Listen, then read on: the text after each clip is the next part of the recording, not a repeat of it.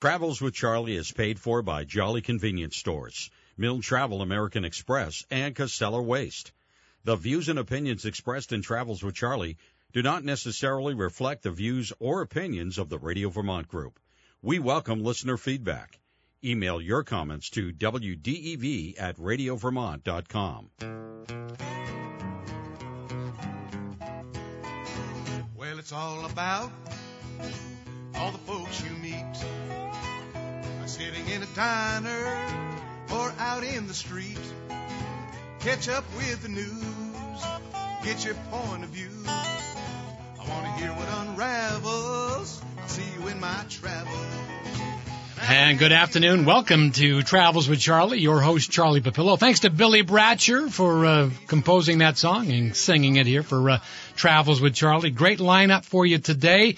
I want to tell you all about that uh, coming up. We've got uh, the 34th annual M&T Bank Vermont City Marathon. That's happening this Sunday in Burlington on the waterfront. We're going to be talking with Joe Connelly, the new executive director. He's going to fill us in on some changes and top runners that are going to be there. Jeff Weld with the Casella Waste Sustainability Spotlight. And my first guest, you know, speaking of diners, I, we were just talking about the the wayside. I was kind of hoping he'd bring a maple cream pie in, but he didn't. My friend Scott Milne from Milne Travel. Scott, good to see you. Good to be here, Charlie. Thank you. Uh, the maple pie in your future, I can tell. Oh yes. I think this is my second promise on that, so yeah. third time's a charm. So, you know, Brady brought up just uh, before the break, uh, you know, an idea that, which I never thought of, but, you know, I'll ask you just before we get going here and talk some, some serious issues, but Memorial Day versus Thanksgiving. And I don't know why he chose Thanksgiving to, to debate with Memorial Day, but, you know, it seems like Memorial Day, which is coming up, there's a lot of pluses there. When you think about Thanksgiving, it's cold weather, it's lots of leftovers. I'm not trying to lead you in any one way or another here, but uh, Memorial Day versus Thanksgiving for you, Scott? As uh, a, a, human being, or yeah. as somebody who's trying to get you to buy a vacation? Well, as a human being. Thanksgiving. Memorial, Memorial Day, obviously, is as a uh, citizen of our country. Uh, obviously, Memorial Day is a more important yeah. part of things, right? Yeah. But as far as uh, a fun day to have you know see family you haven't seen in a while and do yeah. all that. I'm a Thanksgiving fan. Yeah, and you know, so often we we lose sight of what Memorial Day is about. You know, you think about it, it's barbecue. No, it isn't. It's, it's Memorial Day and it honors uh, veterans, those that have served and those that have given their lives. And of course, that is coming up this weekend. We're going to talk more about that when Joe Connelly joins us. But let's talk with with Scott about. Uh, you know, I immediately thought of you, Scott, when I I heard maybe there's some hope, and I know we touched on this last time you were in, uh, but you know, Pete. I'll just call him Mayor Pete because man, that guy's got the toughest last name. To, Pete Buttigieg, who uh, you know the transportation uh, department secretary, and brought up the uh, what the travelers bill of rights. He brings this thing up again, and uh, you know airlines would have to provide compensation to cover meals, hotels, rebooking flights, when airlines are, this is the key point. You need a lawyer here. When airlines are deemed responsible for stranding passengers at an airport. Now, don't they already do that to some degree, Scott? Uh, great if if you're into googling and you know checking what Charlie and Scott are saying and comparing it to uh, probably the best benchmark is the uh, the European Union has a traveler bill of rights, which I think is maybe 15 years old, and uh, it essentially it tops out that if you have a delay of more than six hours and your flight is more than you know if it's a transatlantic flight, yeah. you get 500 euros. And it's a it's a pretty good uh, you know we have folks that you know your flights there's a mechanical problem and your flight's delayed and you, you know, instead of getting home at four o'clock in the afternoon after a long day of flying, you're in at midnight or you mm. get hmm. home the next day and you have to get a hotel. Then you go, but there were four of us and we spent three grand on our tickets in the first place and now we're getting 2400 bucks back. It makes you feel a little better. Yeah. It's a little bit of an arduous process to go through to do it. So first of all, if you travel to Europe and you have delays, make sure you reach out to your travel advisor. We can help you find the information and, and you know, perhaps help you file claims that's a good that's a good benchmark to look at what I think the U.S. should do.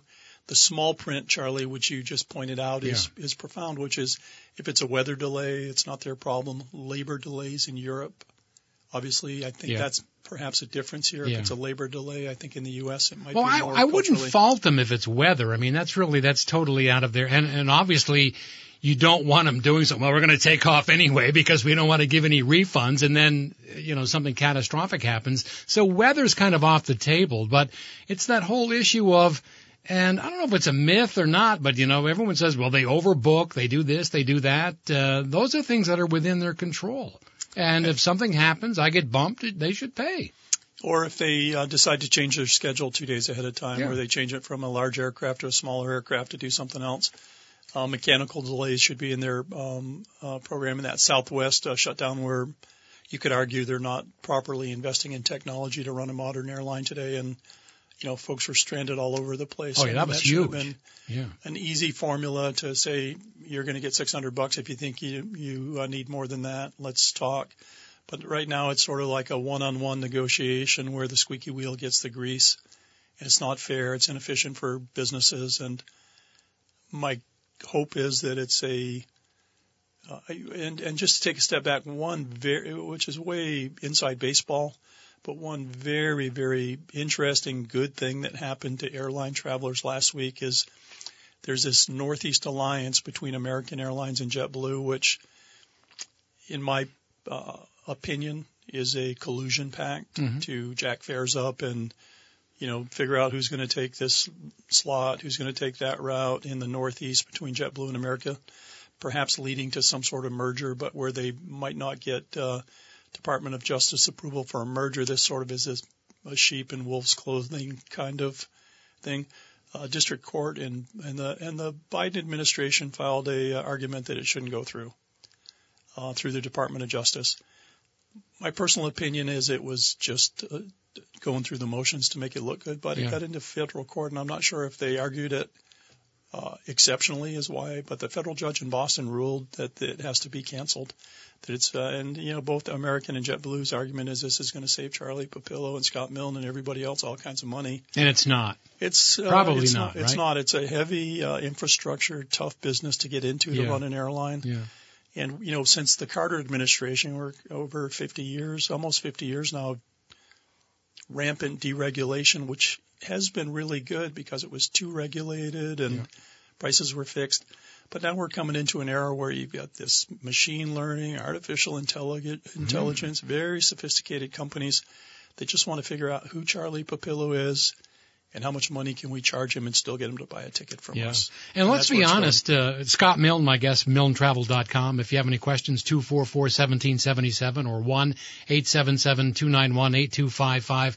If this Bill of Rights were to be instituted and all of a sudden there, you know, you got to stay over somewhere, we're paying for a hotel, we're paying for a meal, we're going to pay cabs, uh, all kinds of money, um, that doesn't just, you know, automatically happen without you got to bring in some new revenue. So doesn't that mean they're going to figure that into ticket prices? So tickets are going to go up. So everyone's going, yeah, what a great idea. They're going to have to pay for my hotel. Well, you're going to pay for that ultimately, aren't you?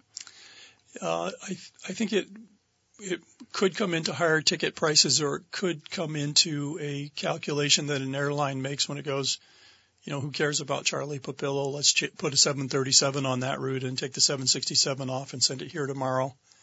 They go, well, that's going to cost us eighty thousand dollars. You know, so I I think it'll change. The every action has a reaction. Yeah.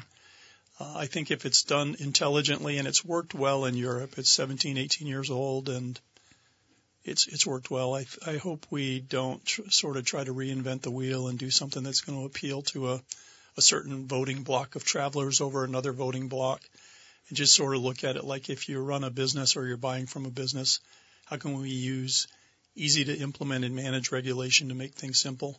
If you look again at that European Traveler Bill of Rights, it's just got a grid on there. If you're flying over 2,000 miles, your delays of this, here's what you get.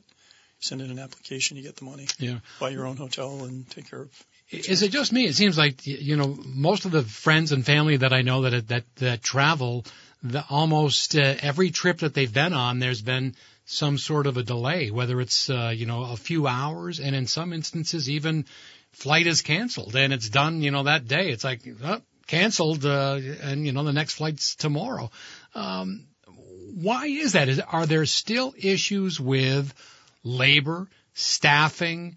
Uh, you know, we blame everything on the pandemic. The pandemic's over, but have have they got back to the levels where they were pre-pandemic with with pilots and the like? There's a lot. There's a. Uh, I, I don't know the actual number, Charlie, but I think it's a little bit of, you know, if something goes right, you forget to tell anybody, and if something goes wrong, you tell ten people. Yeah. So there, there's a little bit of that in the mix, and it was a, a horrible start to 2023 between a couple storms, but we always yeah. have storms, uh, labor problems, uh, air transportation, uh, you know, air, tra- air traffic controller shortages. Then you had this Southwest meltdown and a couple other big technology issues where airports were shut down and things. So it has been a tough year, but my understand I don't have it at the tip of my fingers, but my understanding is if you look at the statistics of on-time flights, it's about the same now as it was in 2019. Yeah. going into the second quarter yeah. of 2023, first quarter was bad. Don't the airlines play some kind of game though with the, you know, you pull away from the gate and that means that you've uh, you've left on time, yep. but yep. you're you're sitting on the on the runway for 3 hours. Yeah. And they pat as as you notice now, it used to be that it'd be a pretty legitimate. I was flying yesterday and and meeting some people and I was yeah. supposed to land at 12:04 and you know wanted to have some time and then we got in 35 minutes early and you know so I find just as often as, and I fly with some frequency, just as often as I've seen late flights, I'd say three times as often I see flights that are getting in a half hour or more ahead of scheduled time because they pad that yes. time so their numbers yeah. are good because yeah. the numbers are more important. You know, You're right. Businesses do what they're incentivized I, to do. I always figure there's there's like a tailwind or something because you know you, they you, they always tell you how long the flight's going to take and then you get on the plane and the pilot always comes on almost every time and says, well, we've got a good tailwind today. We're going to be flying at 40,000 feet and we're probably going to make up that time that we're sitting there. And he's right, you know, but, but then of course you land ahead of schedule, but you're waiting for a place to unload. So you, you yeah. can't get off the plane. Yeah, there's always, you can't win. there, it's funny with the, uh, the, you know, the climate change has a lot of, uh, associations, right? Yeah. So, you know, typically going west, you get the tailwind transcontinental. Yeah. And we, we've had, uh, you know, just talking to clients over, uh, conversations, three hours to Vegas. Yeah. Six hours home from Vegas. you know, they're just going, yeah. you know, I thought I would just drink too much in Vegas, and I realized it was a six-hour flight, or you know, whatever the story is.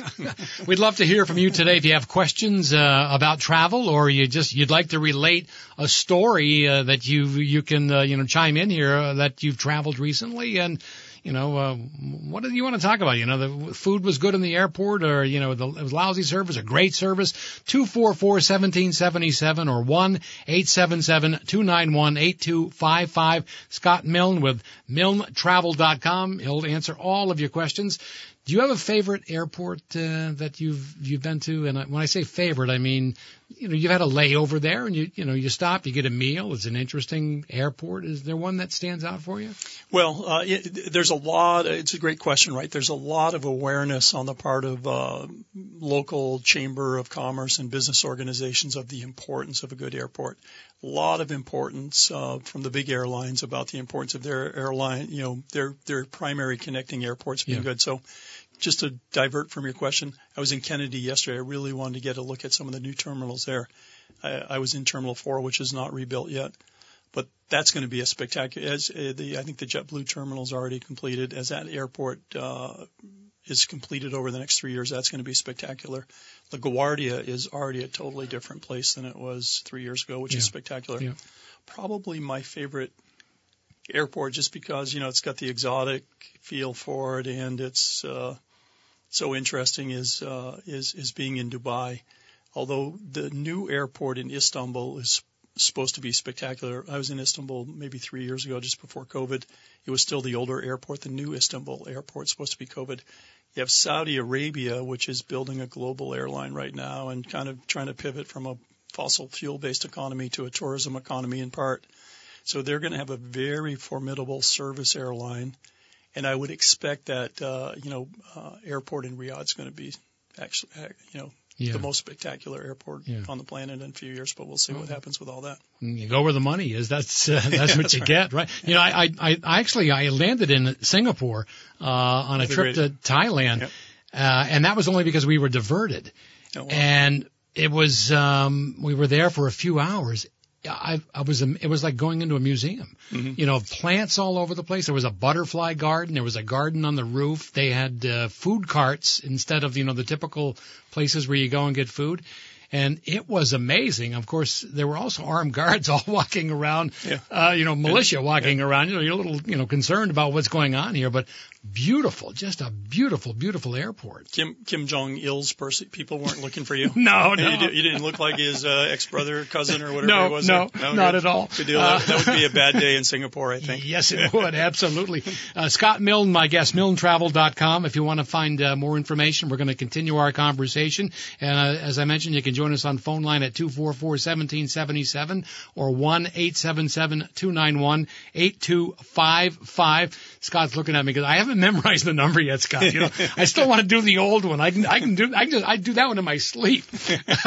uh, when we come back, we're going to talk about, um, summer travel season. That's coming up, of course. Uh, any best buys out there? Any deals going on? We'll find out. And yeah, w- do you want to know about cruises? We'll talk about cruises and Disney and, and even the bargain airlines. You know, anytime you talk about a bargain, there's always, well, you know, sometimes you want to pay a little more. Uh, we'll get into all of that straight ahead right here on Travels with Charlie, WDEV. The waste and resource management industry is a complex integrated system that many people and communities take for granted.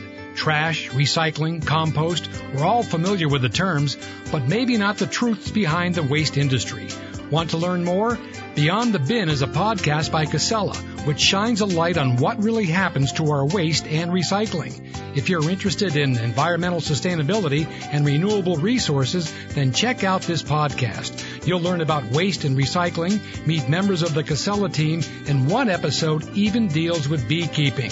Check it out online at www.casella.com forward slash beyond the bin.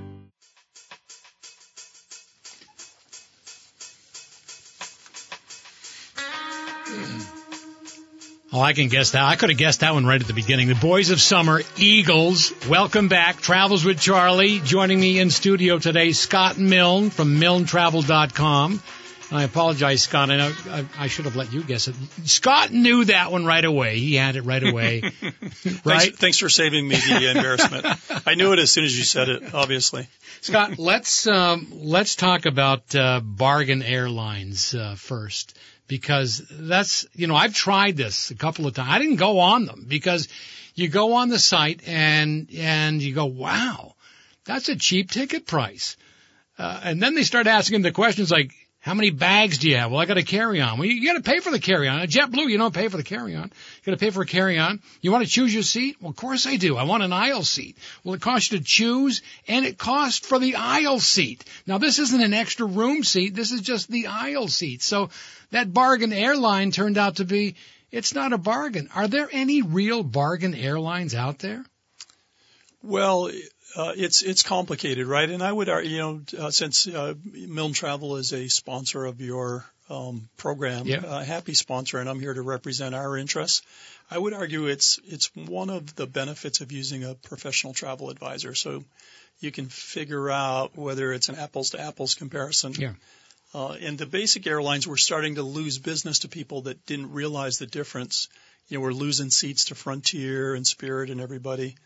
So they have basic economy fares. So you got to also be careful when you buy a ticket from a legacy airline that you're, if you want a cheap, uh, I don't get a bag, I don't get frequent flyer, Yeah. I get zero money back, I can't even get a credit if I don't use it. Restrictions like that you want to understand, and if it makes sense for you, great. But more often than not, I think you get you, there's a lot of people that know what they're doing and and are buying what they want and realize the strings. But I think a lot of people are going, why would I spend three hundred dollars with Delta when I can fly on Spirit for two hundred? Mm-hmm. Then they get back from Spirit and realize they spent four hundred. or you know, and businesses. So you know, we'll talk to consumers about basic economy with a Delta or an American, which again is no seat, no baggage, no frequent flyer credit sometimes. Yeah. The big thing is totally non-refundable, which is designed to make sure people don't just take the cheap ticket from a Spirit or a Frontier or somebody Right. like that. And some people still uh, find that valuable. And if you're just getting on a plane and you don't have a, you're going back and forth to, for a day, or you've got two houses and you're going back and forth and you don't need to carry baggage, or it's a short flight, so we see a lot of people that find value in the Spirit Airlines. I would say in a macro sense, the um, uh, Spirit Airlines being uh, the uh, low cost carriers, the low cost carriers are great for consumers. A low cost carrier will come into a market and lower fares. The legacy carriers will match that fare. You know, they play really predator ball against them, which again maybe Yeah. falls into something that needs a little more regulation. And um, so they're they're an important part of the ecosystem, but not a part you want to be on when you are traveling in comfort.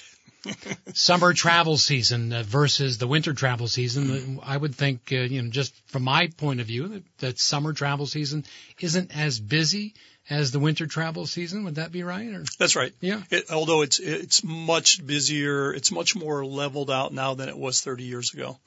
Uh, Caribbean kind of was dead in the winter. Now the you know the nice places in the Caribbean are sold out all summer. Flights are full to the Caribbean and Florida in the summer, Yeah. not just people coming north from there. Um, what we see is it coming out of COVID, as we talked about previously. There's just some capacity problems. There's labor problems. We still see hotels partly be, it started, I think, as uh, we don't have the staffing and we're unsure how demand's going to come back. So let's leave half of our floors closed. Uh, and now I think a lot of hotels are realizing we're better off charging twice as much money per room as we used to and leave half of the Yeah. hotel closed for now. We're having trouble hiring people anyway. So there's a lot of um, uh, capacity problems. It's more expensive to travel this year than it's been any year in Sure. your lifetime. yeah. And uh, that doesn't look like it's going to change. It looks like it's going to continue in that direction for a while. What are the popular destinations in the summer? Uh, we see a lot, a lot, a lot of national parks, a lot of Europe. Europe, you know, uh, is, is uh, extraordinarily busy and can be complicated. Best time to go into Europe summer? Uh, it's the most popular time to go. Uh, I would argue uh, shoulder seasons, fall and spring, uh, are are be- better. Better is not a good uh, a descriptor to use with travel because all travel can be spectacular. Yeah. What's great about the summer is it's nice and it's beautiful. What the downside is it's more expensive and it's crowded. Sure. What about cruises? Have uh, they've really taken a hit uh, over the years? It seems like you know there's always some story about everybody's sick on the cruise ship, and uh, they seem to bounce back though. Uh, and Oh, big time. Yeah, Yeah. I think I think uh, 60 days ago, if we were having this conversation, the deals were cruises. You know, because it took a while for people to get back, and and now uh, cruises are sold out, and Seriously. prices are prices are coming back very very strongly. Europe is very good on cruise ships. Uh, one, uh, you know, what's extraordinarily popular in the summer are river cruises. Yes. Uh, whether you're you've been there a lot and you sort of just want a leisurely pace, uh, and you know get to see a bunch of different things and not have to you know be hopping on motor coaches or in and out of trains and cars and things like that. We see a lot of that. Also, if you're you know relatively new to Europe and you kind of just want to get a good feel for you know the vibe of Europe by traveling one of the so-called ancient highways of the uh, of the continent, the uh, the river cruise business is very strong in the summer. Disney. Is it um, any packages, any deals right now with Disney? It seems that uh, you know I talk with people and they say you're not going to believe what you pay for a, a daily pass to go to Disney, and I'm thinking, man, how does a family of four do that? Um, you know, it's about the same as trying to take a family of four to Stowe in the winter, right? I mean, it's a, Yeah. it's a, uh, what we find with uh, Disney is expensive Yeah. and you can get, you know, without the Disney brand and the Disney experience, you can obviously get a lot more mileage for your money by doing some other, whether it's, uh, even, uh, the Universal sto- Studios, you know, Right. around in, in Florida is, is less expensive and a similar experience, but the Disney brand you pay for it. What we find, uh, I always say we we convinced the kids that uh, you know going to the Great Escape in New York was just as good.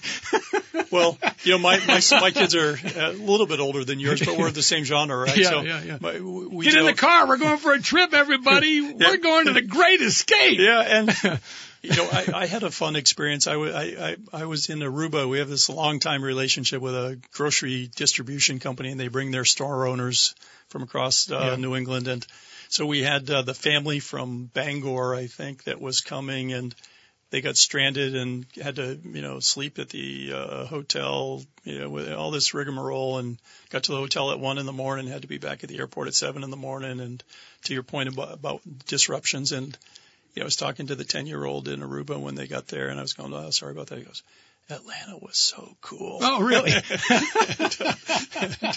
so, you know, and, and my, my Disney your, I, I remember, you know, we took our kids to Disney and then it was like 10 years. Every time we were getting on an airplane, it was like, why can't we go to oh, Disney? Oh, man. And now, you know, maybe with grandkids it'll be back, but I haven't heard a Disney request from the family in a long time. Yeah. Scott Milne, uh, my guest this afternoon on Travels with Charlie. Uh, Scott, so great to see you. Thank you for coming in today, specifically being here, being here. in Yeah. studio with uh, with me. Thanks for your for your help, your sponsorship here of Travels with Charlie as well. It is very much appreciated. And we we didn't even get into any politics or anything, talking the debt ceiling, but you know I don't know if people really care, but it's it's sort of like in the background. Yeah, go on vacation and forget about it. Forget Yeah. about it. Forget about it. MilneTravel.com. What sort of things you got going on Right now?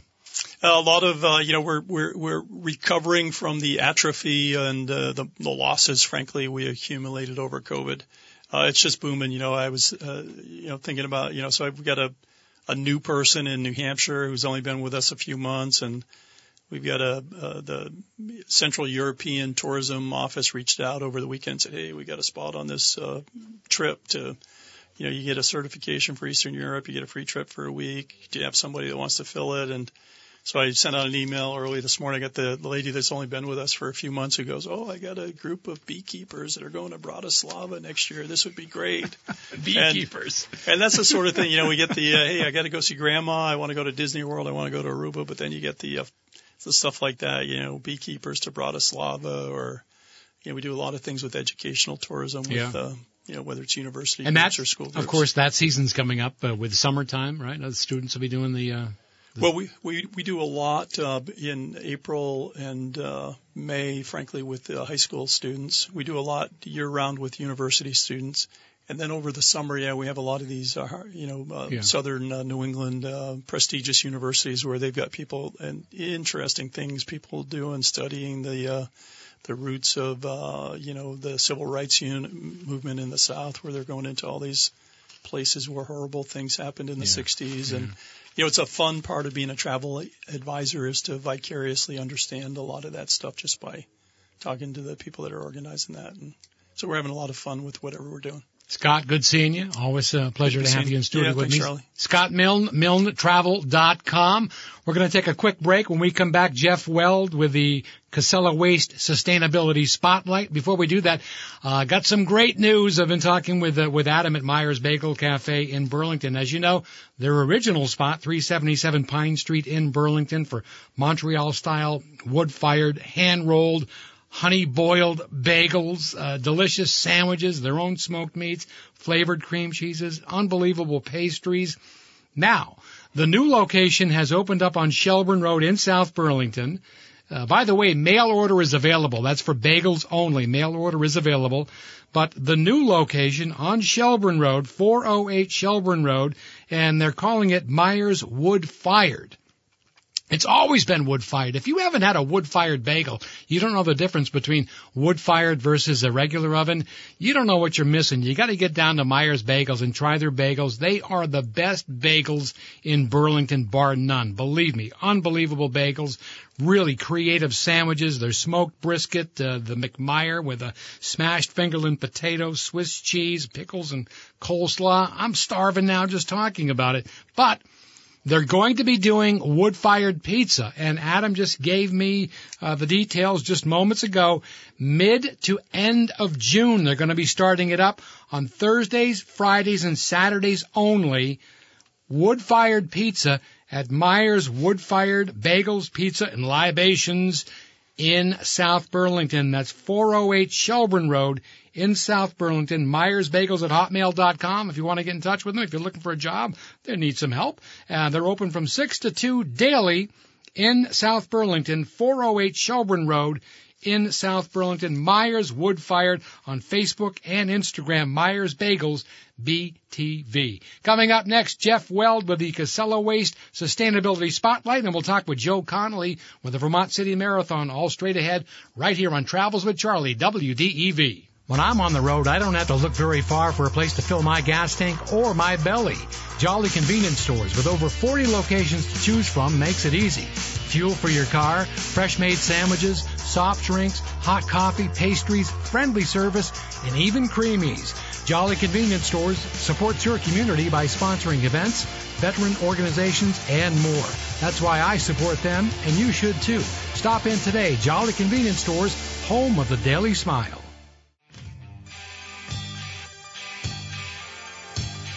Welcome back, Travels with Charlie. Thanks for joining me, your host Charlie Papillo, and on the phone line with me, Jeff Weld, the Director of Communications with the Casella Waste Sustainability Spotlight. Good afternoon, Jeff, and thank you for joining us here on Travels with Charlie. Hey, Charlie. Thanks for having me. So, Jeff, this is something I think is a very important topic because uh, so many there's so much discussion now about going EV, you know, electric vehicle, uh, so many things that are electric charge. I just actually uh, I borrowed a lawnmower just the other day, which is electric, uh, and all of these things are using lithium batteries, and you know, so more widespread use, continuing to grow. The batteries don't last forever. Uh, when it's time to dispose of it, what do you do? You know, we're seeing a lot of improper disposal. We've even seen some some uh, you know some fires because of these things. So, what should people do with them? Yeah, that's a uh, a great topic, a timely topic for sure. Um, given as you mentioned, um, the uptick that we're seeing, right? These lithium batteries, they're outstanding. They're, the performance is high.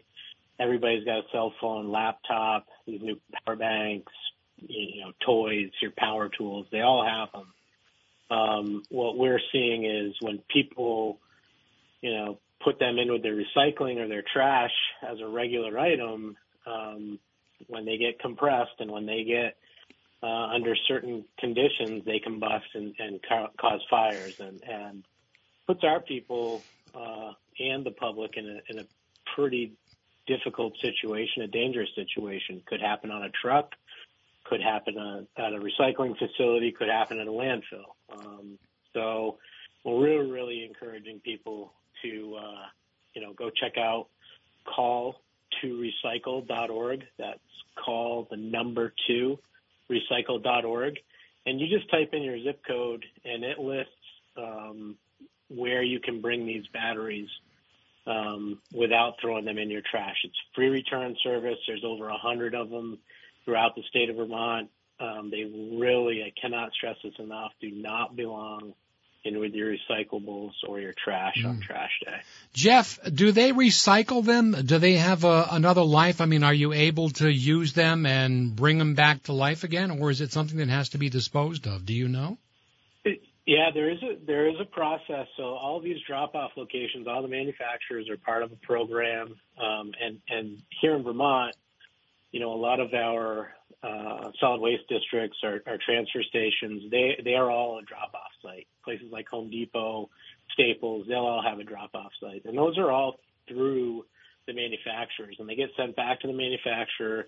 And what can be recycled is recycled, and what what can't be is is properly uh, disposed of uh, in a safe manner.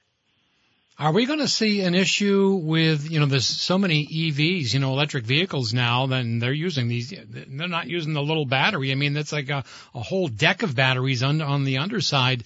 Um, is that going to present a problem in the future, Jeff, do you think?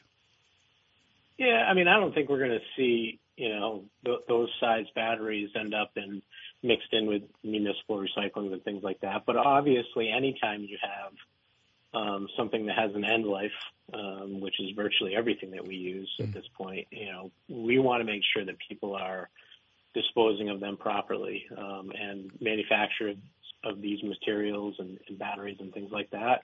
There is a process in place. Uh, EVs are no different. Um, you know, there's a process in place by which to properly dispose of these materials, and you know, just encouraging people to be aware that um, you know, these batteries are in virtually everything. Anything that you're using that's rechargeable, portable, making your life easier, if it gets thrown in with your trash and recycling, um, it certainly doesn't make our life easier and it Yeah. can make everybody's life a bit more dangerous. So Jeff Weld with the Casella Waste Sustainability Spotlight. Uh, speaking about batteries, um, let's you know, you know what about the double A's, the C's, the D's? These batteries. What should consumers do with those when they're not uh, when, when they're through using them, Jeff? Yeah, any time, any kind of primary or what you know what we consider a single-use battery, same thing, right? Th- those are uh, available to drop off, you know, free of charge at, at your transfer station. You know, keep them keep them on hand. Uh, you know, at my house, uh, we we sort of tape the ends so they don't you know cause an initial spark, but um, it's probably a little bit overkill. You just Yeah. sort of keep them in a place where next time you're headed out to the transfer station, drop them off at the battery place, and they'll take care of them for you. Makes sense. Great advice. And if you have any questions, of course. Call to the number two, call to recycle.org. You can find out where you can drop off any of these lithium batteries that you might have in a tool or your kid's car or whatever. Call to recycle.org. And for more information, as always, or if you're looking to, to uh, rent a, a dumpster this time of year, you're doing a little spring cleaning, Casella.com. Jeff Weld, Director of Communications at Casella Waste with the Sustainability Spotlight. Happy Memorial Day weekend, Jeff, and thanks for joining us here on Travels with Charlie. Yeah, absolutely. The weather certainly uh, certainly speaks to a nice Memorial Day weekend on the horizon, so I'm looking forward to it. That it Thanks, does. Thanks, Jeff. And coming up, we're going to talk about what's happening this Memorial Day weekend in Burlington with Joe Connelly. Vermont City Marathon happening this Sunday. All that is straight ahead right here on Travels with Charlie, WDEV.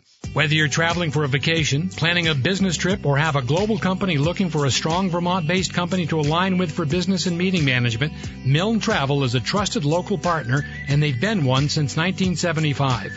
Milne Travel is one of the top travel companies based in New England, featuring educational tours, vacation travel, or corporate solutions. Let their travel specialists search the lowest airfares exclusive to the travel industry for you guaranteed. We're all getting ready to travel again. Save time and money on your next trip. Go to www.milnetravel.com.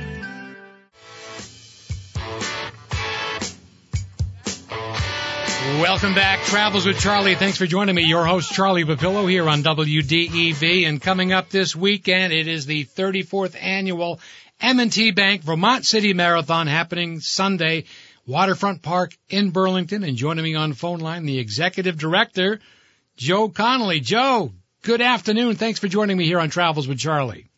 Charlie, like the song says, all right now. Hey, you got it.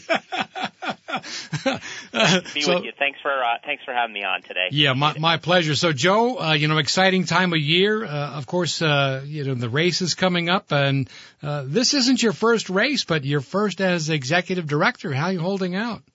Oh, you don't even want to know. okay. yeah, it's uh, it's been quite a ride here, and uh, I'm just blown away. Um, like every day, I was for a while saying every week, but it's really every day at uh, what you know Peter Delaney, my pre- predecessor, was able to get done, and uh, Andreas Asino before that. Uh, I was fortunate enough to spend a lot of years working with both of those people, and um, wow, uh, the, it's been quite an education uh, over the last uh, you know 11 months, and um, especially so the the whole cycle here. I'm uh, I'm good at producing races. I've been doing that for a long time. It's all the other stuff that uh, is uh, super fresh for me. Um, but uh, yeah, uh, we're ready for a good race, and uh, and away we go. Well, you had some great mentors uh, to work with over the years, uh, Joe, and you know you could have made it easy and just said, "Okay, we're doing everything like we did last year." But no, no, no. Yeah, yeah, every year, you know, got to have some change. You got some changes, and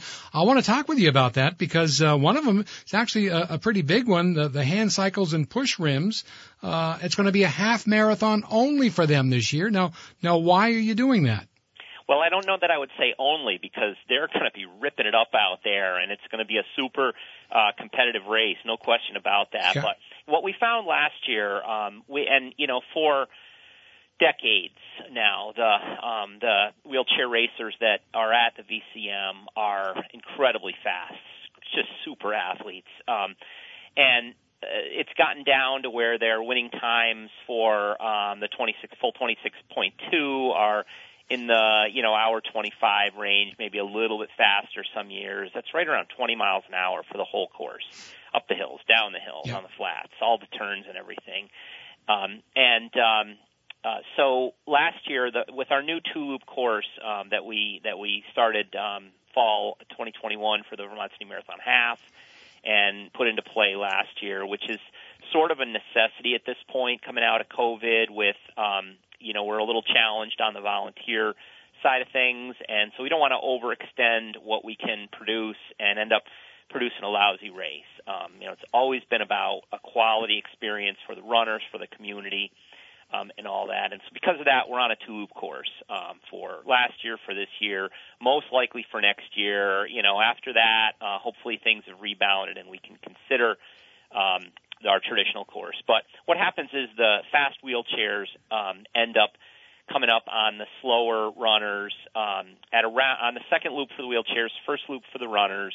At around uh, mile three to four for the runners, which is about mile 16 to 17 for the wheelchairs. Um, that's a very narrow part of the course. Um, it's it's from Hula back to downtown pretty much, and there just isn't enough room um, for everybody to coexist. Um, if we were on streets, it'd be great. Yep. Other races that are two loops on streets, it works fine.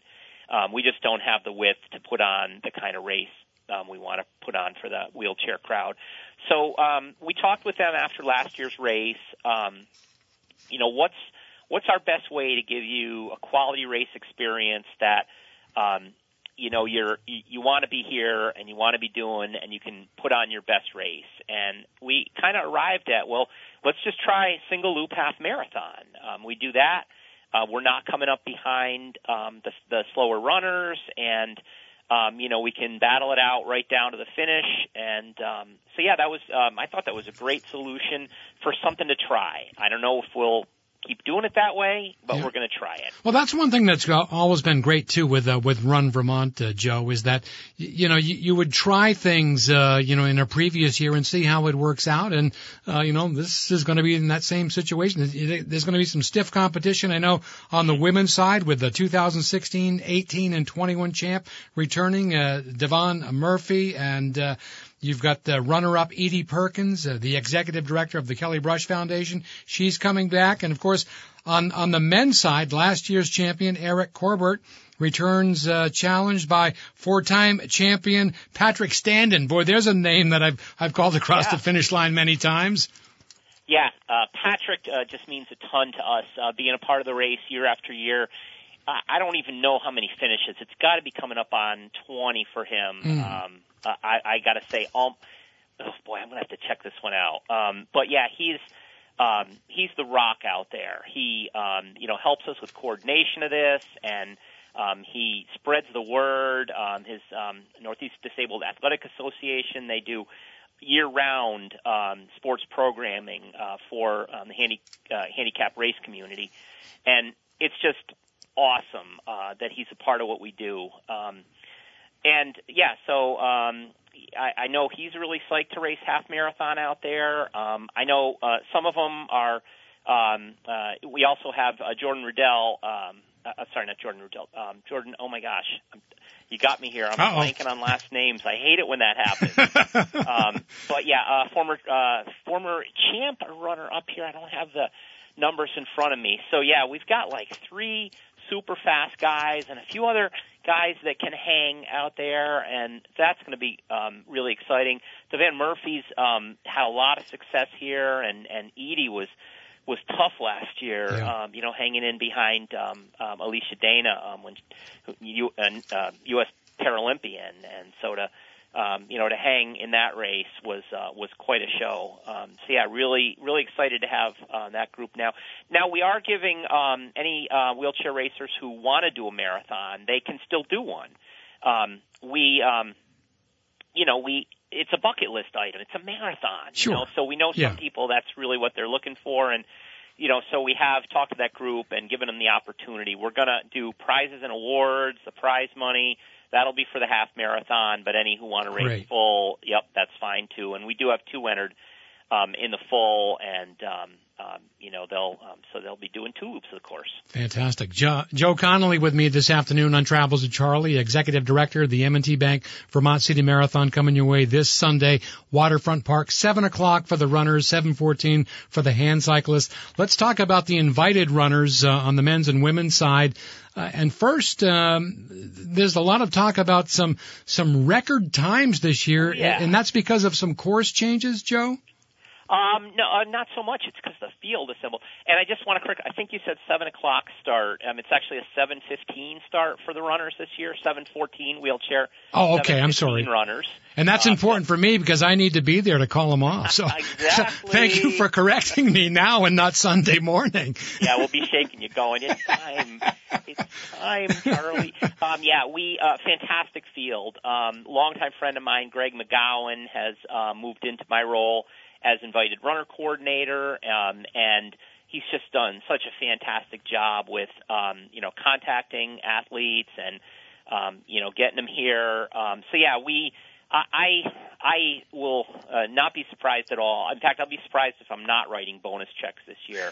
Um, 235.02 for the women is our record. 217.03 is our men's record. Um, we've got two women entered who have run uh, faster than that. Uh, Megan Critchen um, at 229 last fall.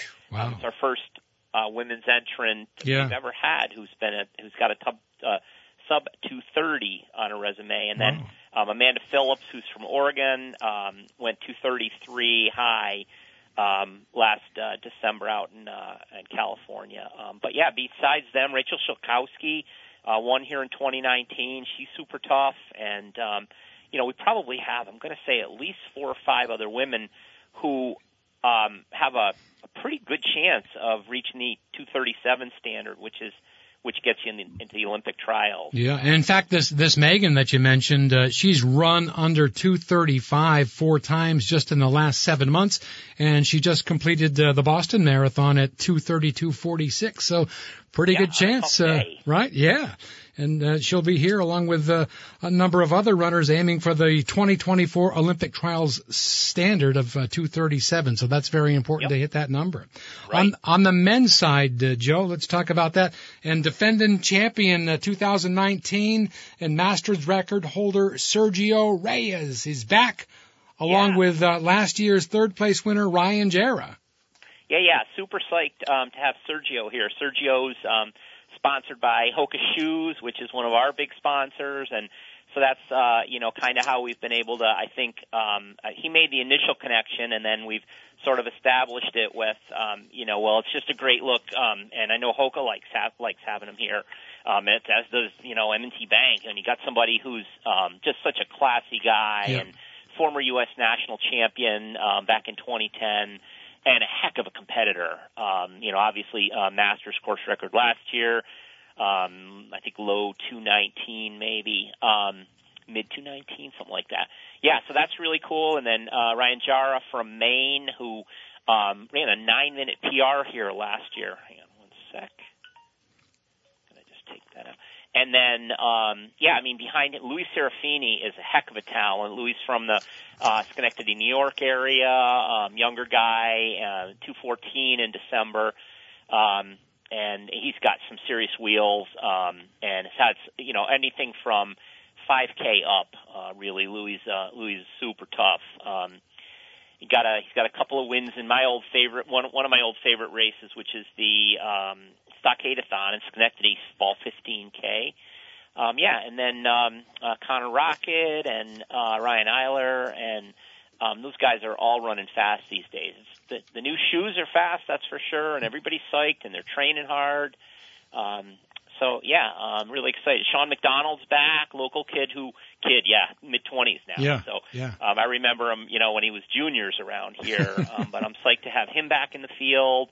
Um, you know, local legend John Stanton Geddes on the Masters side. Um, this is a super fun group. Well, a good group trying to break the 218 for the 2024 Olympic trials. Uh, again, uh, uh, this Sunday at Waterfront Park. And that's, again, that's the start and finished. Everything is at Waterfront Park. Let's talk about that weekend because it's not just Sunday, it's the entire weekend. Friday, you know, the runners come into town, they pick up their bibs. You've got the Sports and Fitness Expo, Saturday with the kids races, and then of course Sunday with the marathon. Let's let's start off with Friday. First thing, uh, what's going on Friday besides the, you know, this, you know, what's happening at that Sports and Fitness Expo? Yeah, sure. That's up at the DoubleTree, um, and um, yeah, it's a bib pickup for all our runners and um, a mini uh, uh, kid runners for Saturday's mini marathon. Um, they can get bibs up there too. Um, we'll have um, a hall full of exhibitors. Um, uh, stuff for running stuff for sale, um, stuff that the general public would be interested in. Um, so yeah, I would say um, you know if you're looking for something to do on Friday, head over to um, head over to the DoubleTree and take a walk through. It's free admission. Um, and uh, you know, you never know what's going to catch your eye, and uh, um, you know, maybe there's some marathon merchandise, some things. Um, our friends at National Running Center do a nice job with uh, with all our stuff there.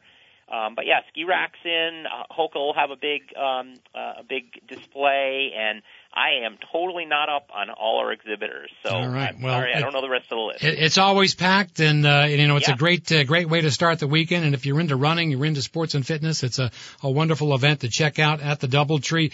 Uh, volunteers always an integral part of the marathon, and give you an opportunity to, to thank them and thank your sponsors. But of course, if somebody wants to volunteer, is there still time, Joe?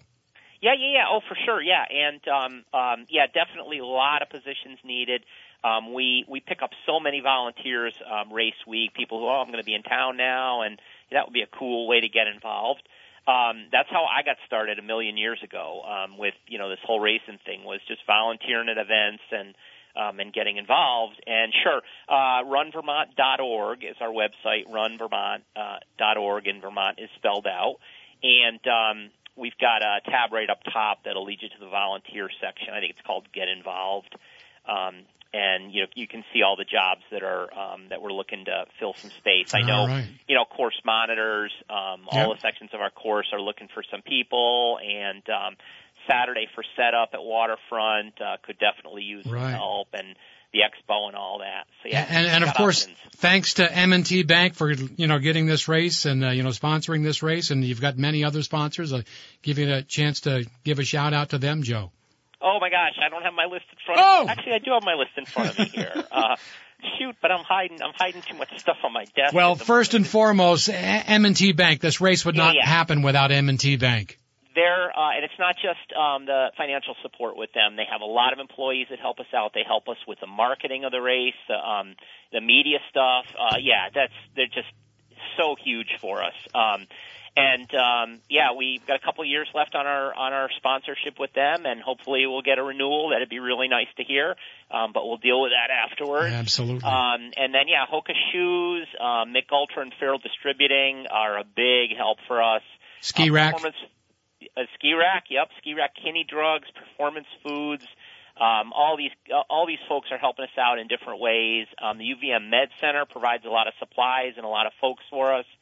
Uh, JM&M Accounting, NBC5, Dealer.com. Uh, we've got the Dealer Mile down on Pine Street, uh, and then GlobalFoundries, and then uh, last but not least, Clif Bar came on. All right, good stuff, Joe. Uh, Yeah. Great uh, talking with you. I will see you Sunday morning. I'll be on time. Travels with Charlie. We're back with you on June 12th. Have a great day. Thanks for joining us here on WDEV.